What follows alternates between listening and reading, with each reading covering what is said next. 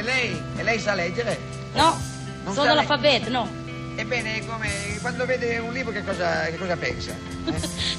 Mi dispiace che non faccio di leggere e scrivere, come voglio fare? Pochi potrebbero vantare un trofeo del genere. Quasi nessuno nel mondo dei non feticisti.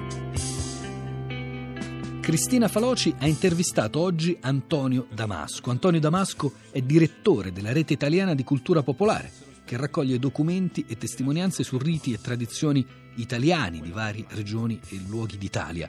Questa rete italiana di cultura popolare ha anche una web radio, tradiradio.org, che trasmette in diretta eventi di tradizione popolare un po' da tutta Italia e raccoglie in un archivio che sta crescendo di giorno in giorno, di mese in mese, materiali sonori di ogni genere, sempre legati al tema delle tradizioni popolari. E a proposito di tradizioni popolari, vi ricordiamo che domani, domenica 2 febbraio, al Museo Nazionale delle Arti e Tradizioni Popolari di Roma ci sarà alle quattro e mezza del pomeriggio la festa musicale delle regioni italiane, in cui suoneranno e canteranno i maggiori esponenti della musica popolare italiana. Come nasce l'idea di creare un archivio partecipato e a chi vi rivolgete in modo particolare, Damasco? Beh, la rete esiste da dieci anni.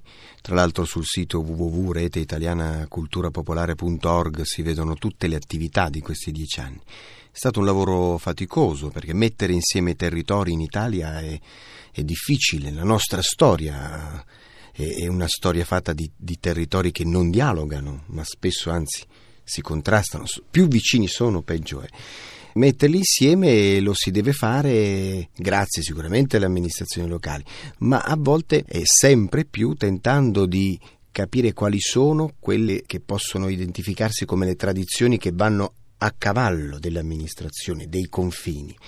Queste tradizioni, ne prendo una a caso dato che siamo a Roma, siamo nel Lazio, quella della poesia a braccio, in ottava rima, presentissima in tutto l'Alto Lazio, presente nell'Abruzzo, presente in Toscana, non ha un confine amministrativo, però è una di quelle, di quelle tradizioni riconosciute e riconoscibili. Abbiamo fatto un grande lavoro insieme a molte amministrazioni per recuperare quello che è stata l'idea della poesia braccio. Ora ci sono molti giovani che si sono riavvicinati. Cosa ci interessa? Ripercorrere l'idea della poesia a braccio? No, ci interessa capire come ci si passa la palla, per esempio. Nella poesia a braccio c'è l'ottava rima perfetta, no? A, B, C, C, quindi quello successivo riprende la metrica giusta. Allora, cosa è interessante? Che nel passarsi la palla, un po' come fa oggi l'hip hop, se volete, fra i ragazzi, fra i giovani, eh, ci deve essere una collettività, una collaborazione, altrimenti non funziona. Quindi i valori che ci sono dietro le tradizioni spesso sono più importanti delle tradizioni stesse. Perché un archivio? Perché se lei chiede in Valle d'Aosta eh, che cos'è la poesia braccio non sanno cosa sia, ma se lei chiede qui a Roma se sanno cos'è la battaglia delle reine, delle, delle, delle mucche che ci sono in Valle d'Aosta, che è una, una delle manifestazioni più importanti, o la festa dell'orso in Piemonte, non hanno percezione. L'Italia ha una ricchezza immateriale impressionante, negli ultimi 35 anni si è appiattita verso una cultura che non so quanto definire cultura, una cultura molto commerciale, molto poco interessante. Chi viene in Italia bisogna ricordarsi che viene per quello che noi rappresentiamo. Ecco, un archivio significa costruire il primo calendario rituale.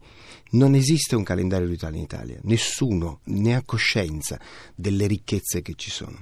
Ecco Damasco, voi questa ricchezza cercate di trasmetterla anche con una vostra web radio, tradiradio.org. Eh, tradizione e tradimento si ritrovano entrambi in questo nome che immagino sia anche un progetto.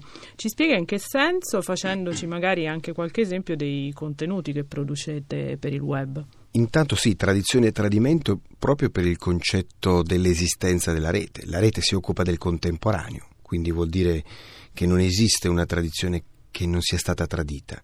Il fatto che sia arrivata oggi a noi vuol dire che ha operato dei cambiamenti, dei mutamenti, tutto muta, grazie al cielo, e anche le tradizioni hanno dei mutamenti. Questi mutamenti vengono percepiti come dei tradimenti, nel senso positivo però del termine, cioè se si rimette il principio vuol dire che tradire, trasmettere, rimettere, che hanno tutti la stessa radice, può diventare positivo. Allora il tradimento significa mettere in circolo dei saperi.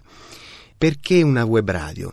Perché è l'unico modo per arrivare non solo in tutta Italia, ma in tutto il mondo, perché noi abbiamo 60 milioni di italiani fuori dal nostro paese.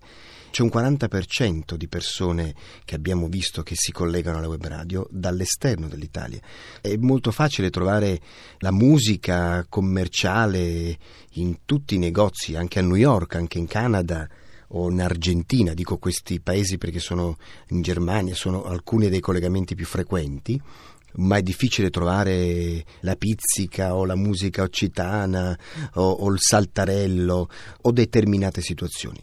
Eh, naturalmente c'è un comitato scientifico che verifica prima di, di, di immettere sull'archivio partecipato geolocalizzato. Damasco, parliamo della più importante acquisizione della rete italiana di cultura popolare, vale a dire il fondo De Mauro. Il professor De Mauro è ben noto ai nostri ascoltatori, quindi siamo molto curiosi di sapere come è composto e che utilizzo avrà. Il professore è stato quasi il principiatore di questa idea. Anzi, la sua donazione ha dato anche garanzia di non solo di scientificità, ma anche di fiducia la donazione del più importante linguista vivente alla rete italiana di cultura popolare per la nascita di questo archivio partecipato ha voluto significare per moltissime persone, studiosi eh, di fama nazionale internazionale, ma anche locali, perché sono importantissimi gli archivi locali, di dire, beh, insomma, se lo fa lui vuol dire che questa cosa vale, no? Funziona. E sta accadendo così. Noi abbiamo telefonate quasi tutti i giorni di persone che hanno archivi nelle proprie cantine, nelle case, ma che non mettevano a disposizione anche perché avevano paura di perdere un pezzo del proprio patrimonio. Intanto l'archivio non prende la proprietà, valorizza quello che tu hai, ma tu mantieni la proprietà di tutto, anzi ti dà una grande disponibilità di visibilità internazionale. E poi la prima cosa che ha fatto il professor De Mauro è dire io ci metto del mio, cioè vi do i miei 50 anni di lavoro e lo metto online a disposizione di tutti. Lui spesso mi ripete la cultura se non è collettiva, se non diffusa, è un fatto privato, non, è, non, ci interessa. E questo mi sembra un bel messaggio, soprattutto anche per sua volontà nelle scuole. Adesso abbiamo appena partecipato a un bando, speriamo che vada bene perché c'è l'idea di sviluppare un'applicazione per smartphone dove i ragazzi possano eh, direttamente con lo smartphone andare alle feste, andare ai riti, andare a fare interviste e mandarcelo direttamente. Eh, questo significherebbe veramente una partecipazione dal basso.